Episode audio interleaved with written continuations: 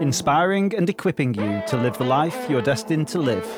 This is the Ascend Men podcast.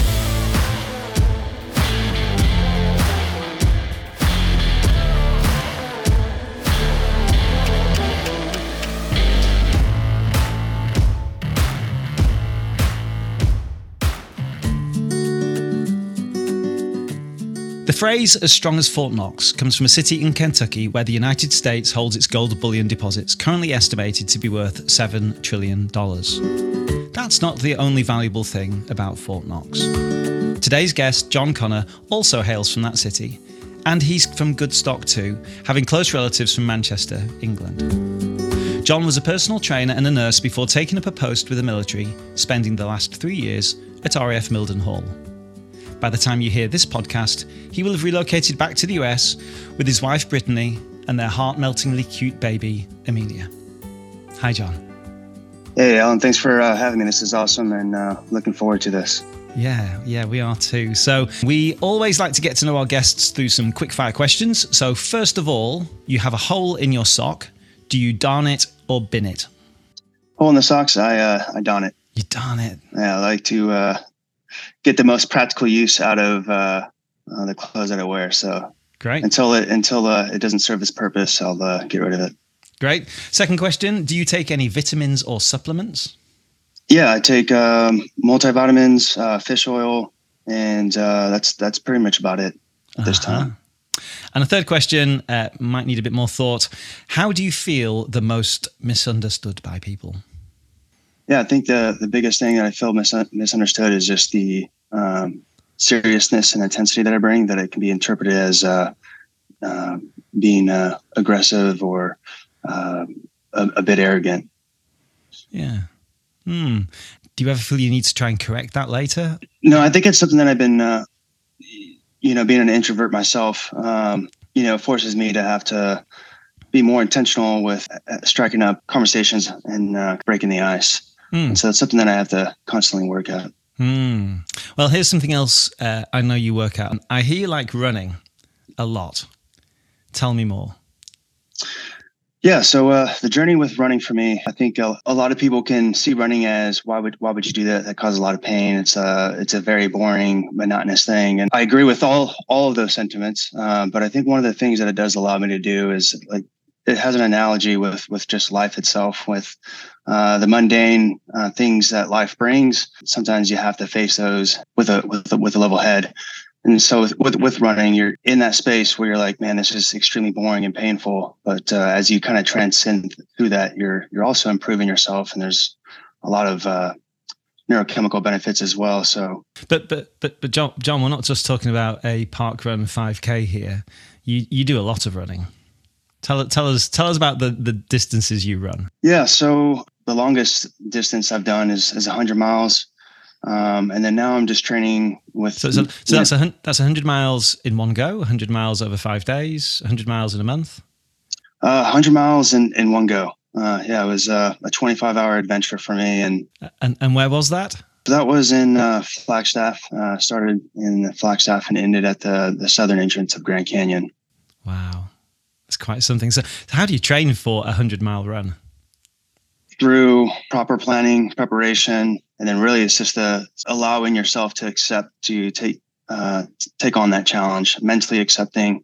Once you kind of go through that, then you can uh, start developing developing a good plan. A book that I that I read that kind of allowed me to come up with a good plan was uh, Relentless Forward Progress, and that just kind of gives you some good uh, tip, tips and tricks of how do I increase my mileage, how do I uh, not just plan for this physically, mentally, but also nutritionally, and make sure you come up with a good plan before you execute. Yeah, and, and I love what you mentioned about the analogy between running and life. And we'll come back to that a little bit more later. But I'm just I'm just interested in in in you and running and races and challenges and things. Um, and I know the running acronym for uh, not getting to the end is DNF, as in do, did not finish. Have you ever DNF'd a race?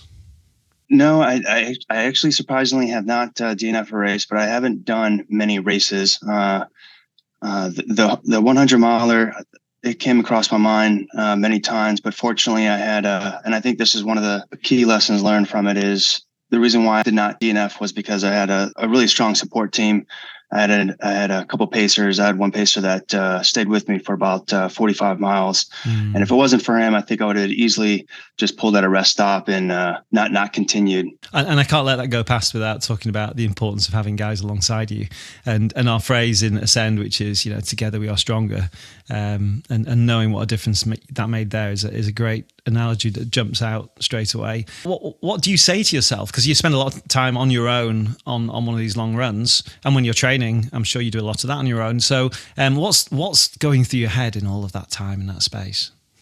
Yeah, it's uh, it's definitely a at a roller coaster. So it's an emotional roller coaster to where uh, you'll go through phases of like you're man, I trained, I did right, I did everything right, and then other moments you'll you'll hit this uh, deep resistance uh, to where you start rationalizing mm. uh, and, and, start thinking about did I even train right? Uh, am I going to end up in the hospital?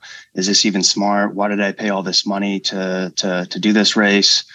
Um, but I think really it goes into just before you start is just mentally accepting that there is no option other than to finish the race. Whether mm. it's even if you're just walking across that finish line, it's all part of the part of the journey that you uh, come to yeah. come to enjoy at the end of it.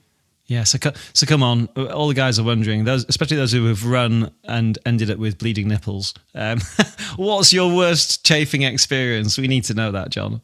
Yeah, so uh, always train with the gear that you're going to have on race day. Mm. Uh, there was one time I bought uh, a new pair of running shorts that have this uh, inner lining. It had stitching that uh, goes all the way down the crotch. And by the maybe 30 miles into it, uh, oh. I, I, I, I, started feeling, and then towards the end, it was uh, it was not a it was not a it was something that stayed with me for a few days. Uh, so I had to learn the hard way. Mm, right. Okay. So I know there's not all men wincing now listening to this. So let's let's move on quickly. Um. So so nutrition I know is a key to getting through an ultra. What's your go-to when you when you're well into it and your stomach is saying no to everything? What's the what's the one thing you can get down and keep down? Yeah, bean cheese burritos. It's that was my go-to for for the races of uh, not just getting the carbohydrate. Be- bean cheese burritos. Yeah, bean cheese burritos. That doesn't sound easy on the stomach, but obviously it, it works for you. Yeah, it's it was better than a cheeseburger that I decided uh, halfway through one of the races. That was a, a miserable uh, idea that stayed with me for about 15 miles. Yeah. So so let's imagine this. You're in a race, you're completely depleted, you're wet and cold, it's dark and you can't see anybody in front or behind, and it's taking all your willpower to put one foot in front of the other. Like what's going on in your heart at that that point in time? What who are you thinking about? Yeah, so in in that moment there, that's where the pain, the suffering, the mental mental difficulties, the rationalizations that's running through my my mind kind of brings me to more of the the spiritual journey of of doing these ultra runs to where it makes me think about the the times where the greatest difficulties in my life uh, I've realized that I can't transcend through it uh, as myself. And so it brings me back to really the, the faith that I have and brings me back to the places where I sacrifice and, and sacrifice the, the, the pride that I have in myself of knowing that I can't complete this race or face some of the difficulties that I've had in my life without the the support of God and without the support of the the people around me. Yeah, so many of the guys listening to this might have started a couch to 5k program but only made it as far as the couch. What would you say to somebody who wants to run but just doesn't know where to start?